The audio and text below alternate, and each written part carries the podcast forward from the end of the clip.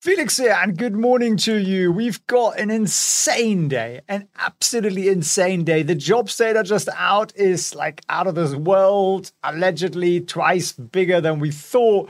We've got Meta literally up 17% right now, Amazon up 6%, Apple down 3.5%. Like, so how do we make sense of this all? I'm going to guide you through just the way a broker would in the mornings, briefing his troops and his clients. I would walk you through the data points, explain what they mean, look at the Amazon earnings, look at the detail of the stuff we've just got out, and then actually form that into a coherent way we can make money out of this. That's the mission. That's the vision. Ask me lots of questions, smash the you know what, and let's dive into it. I'm going to share my screen with you a little bit. One thing's first, though. Someone asked me by email this morning, like, what's the one thing I can do to really move the needle? And I said, it's not picking the greatest stocks. It's not finding the 10x stock. It's not any of that. It's not finding the greatest trade. It's just putting more money into the market. That's the secret. That's honestly the secret.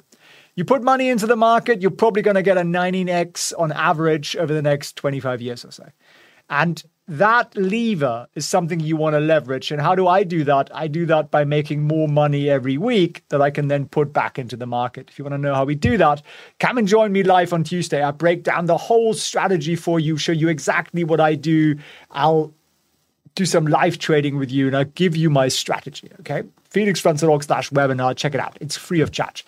And sign up, grab yourself a seat. Now, I don't really know where to begin, honestly. Just like this is the heat map. Apple minus 3.5%, Meta plus 16. Microsoft and Google can't quite decide.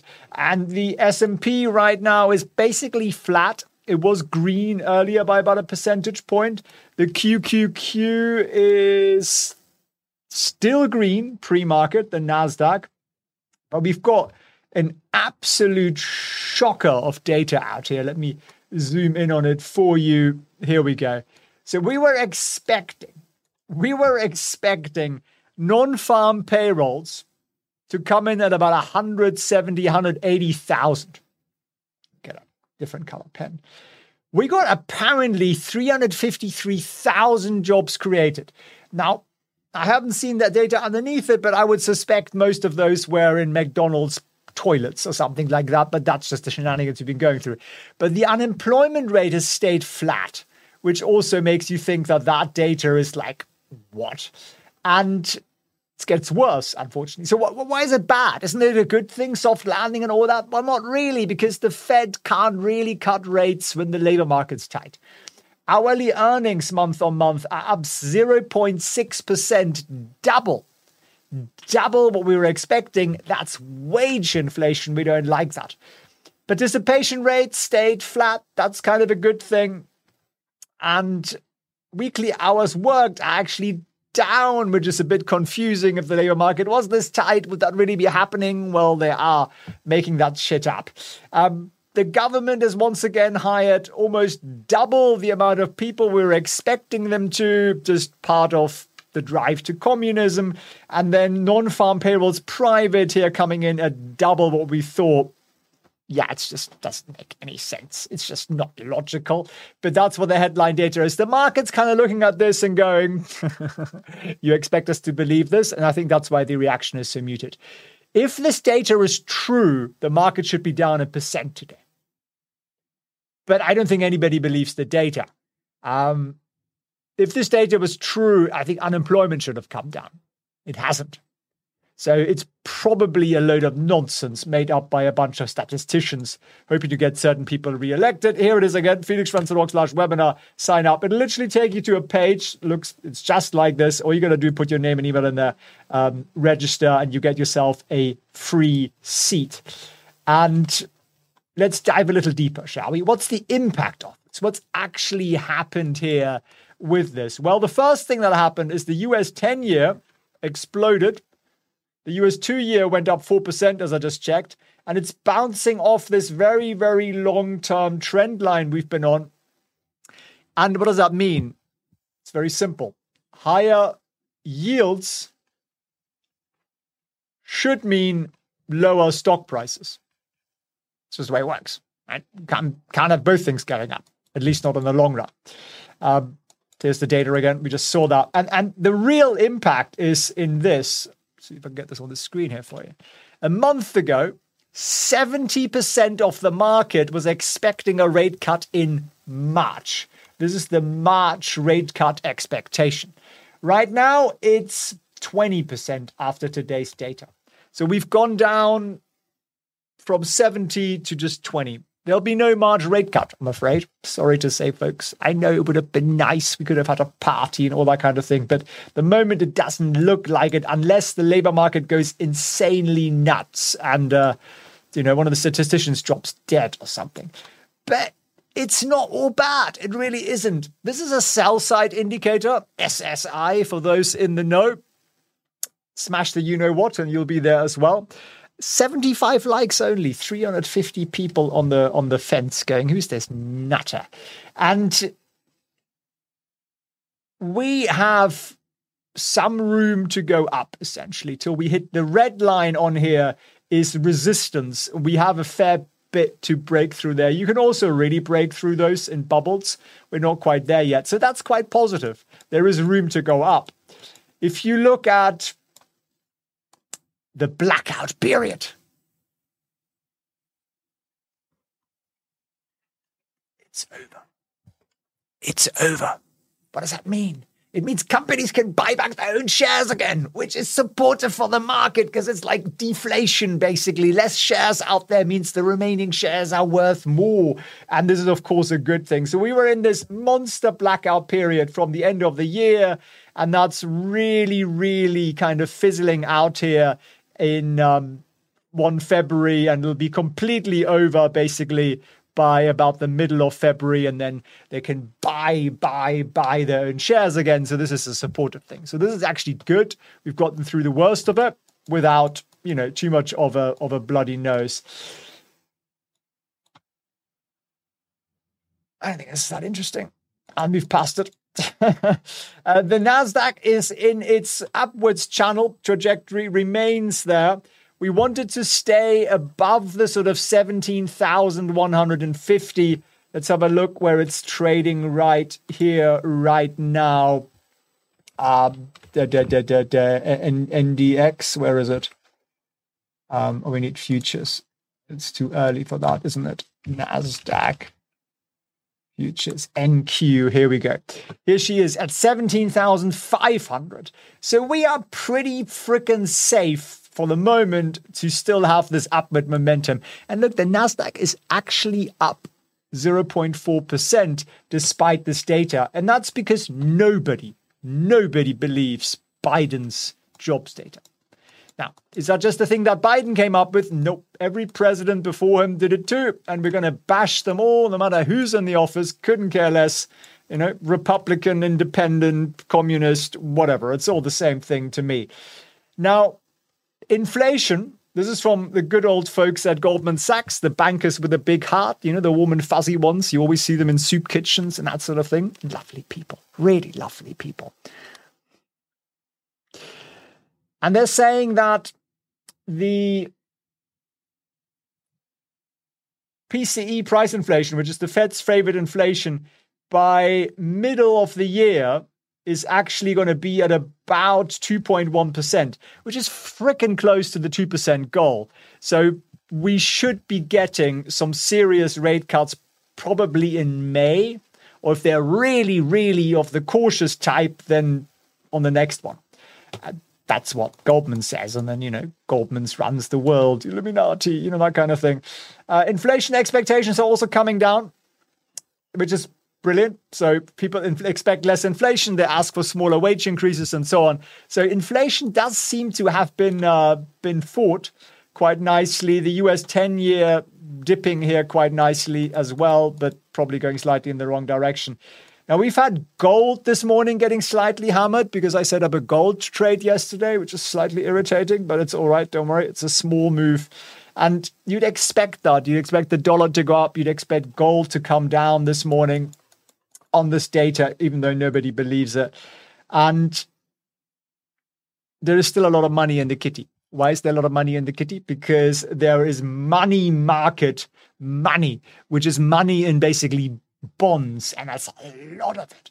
And it's more than ever because, well, the Fed and Papa Biden, helicopter money, all of that during COVID, there's a lot of money about. And when the rates and the yields go down more, more of this money is going to find its way into stocks where the yields will be bigger. And yields actually starting to look pretty good again in the Mag 7. I just put out a video on that, or I'm about to put out a video on that. Someone's doing the timestamps, which is the one thing I really, really loathe. But let's just look at Apple here. And just to give you some perspective, Apple is down 3.3%. Is that justified? I mean, watch the full video coming out later today, but iPhone sales are up. I thought that was the one thing that was definitely going to go down. Nope, they sold $69 billion of Apple iPhones in one quarter no one buys iPhones anymore. No, they're like 2 billion devices in use, something like that, which is an ecosystem you could monetize the heck out of if you wanted to. And they're starting to do that with services, which is up 11%, which is pretty great. Okay, the iPad is dead. 25% down. And the watch also nobody wants at the moment. Well, there's still still told 12 billion of them, so one or two people bought them. So revenue overall up 2%, which isn't amazing, but margins are up. Operating profits is up. Net profits are up to 33 billion. So is this a business we should be worried about? I don't think so. I don't think so. I think that services is going to grow into a bigger unit than the iPhone. And how do you do that? Subscriptions, advertising.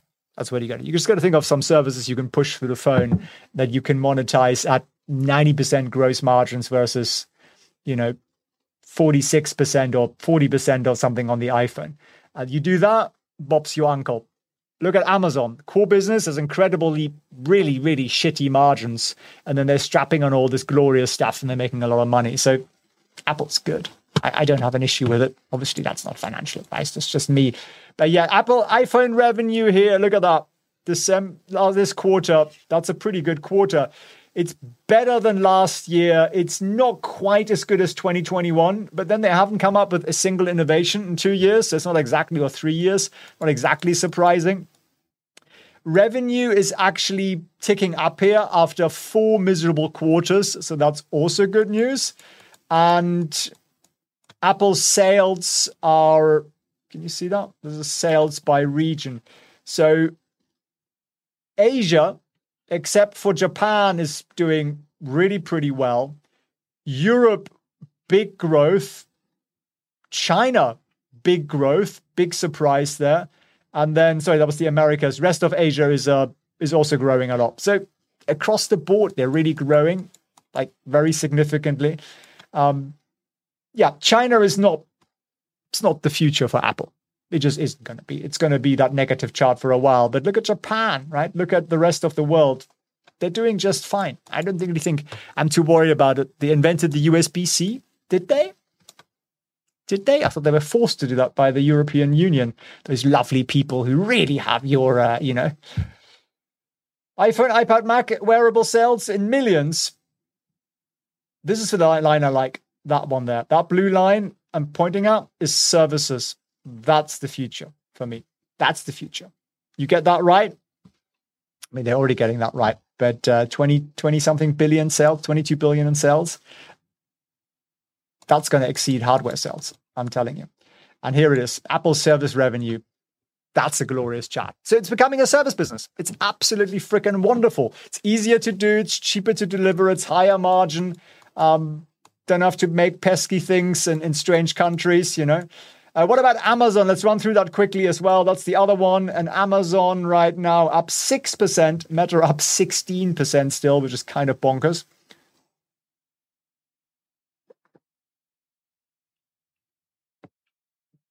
And um, Danzo, just because you don't use Facebook and you haven't in 10 years doesn't mean the other billion people who are using it today aren't. So uh, I'm, I'm sorry to say that one person not using it doesn't really make much of a case.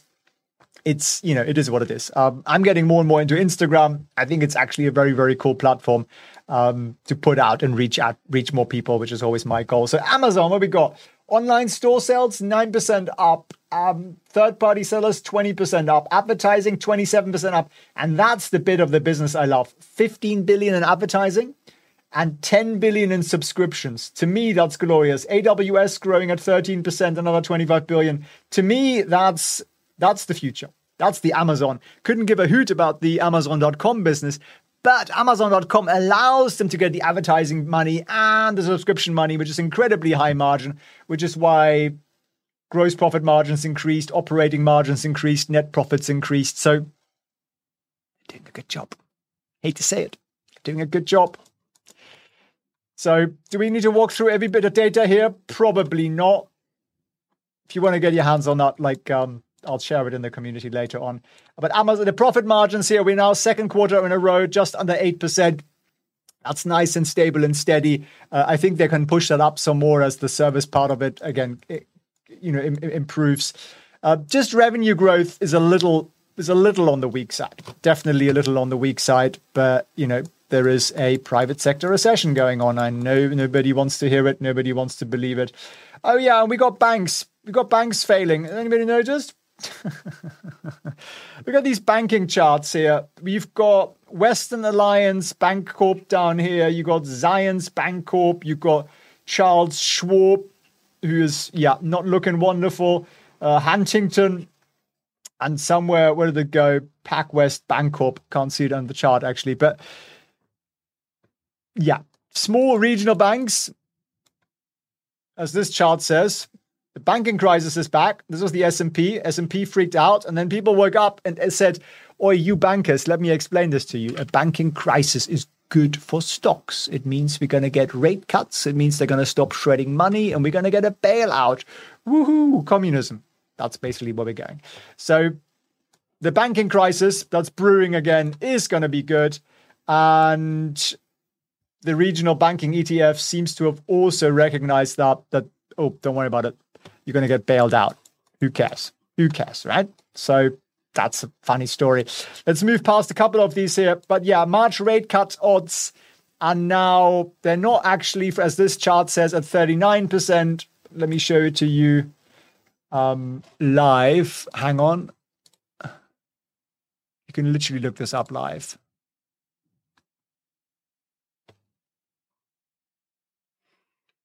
Seventeen and a half percent. See that here? There it is. 17.5% is now the expectation. Yesterday it was 38%. You thought there was going to be a rate cut. A week ago it was half the people, 17%. So nobody thinks there's going to be a rate cut now in March. And therefore you'd expect the markets to like collapse and go up in flames. But no, the NASDAQ is actually up 0.4%. Why? you have to write a love letter to Papa Zuckerberg, uh, that slightly creepy chap, uh, to thank him for his um, service to humanity. You know, well, to the stock market today, because that's what they're going up. This was yesterday. We don't need to go into that too much. I think crude oil is coming down, which makes no sense. No sense, honestly. Really bizarre. Um, you would expect with what's going on in the Middle East, it would be going down. Let's have a look at the yields charts live and the dollar index live as well. I know I've got the chart in here. Oh, yeah, this is another one. This is also why we're getting bailed out. Reverse repo is getting drained and drained and drained. Uh, and, and therefore, as it gets to zero and expires on the 11th of March, they have to come up with something else. They have to call it something else, but it'll be a bailout for the idiotic banks, right? Bitcoin doing pretty well. Ethereum doing pretty well. So the risk assets are on.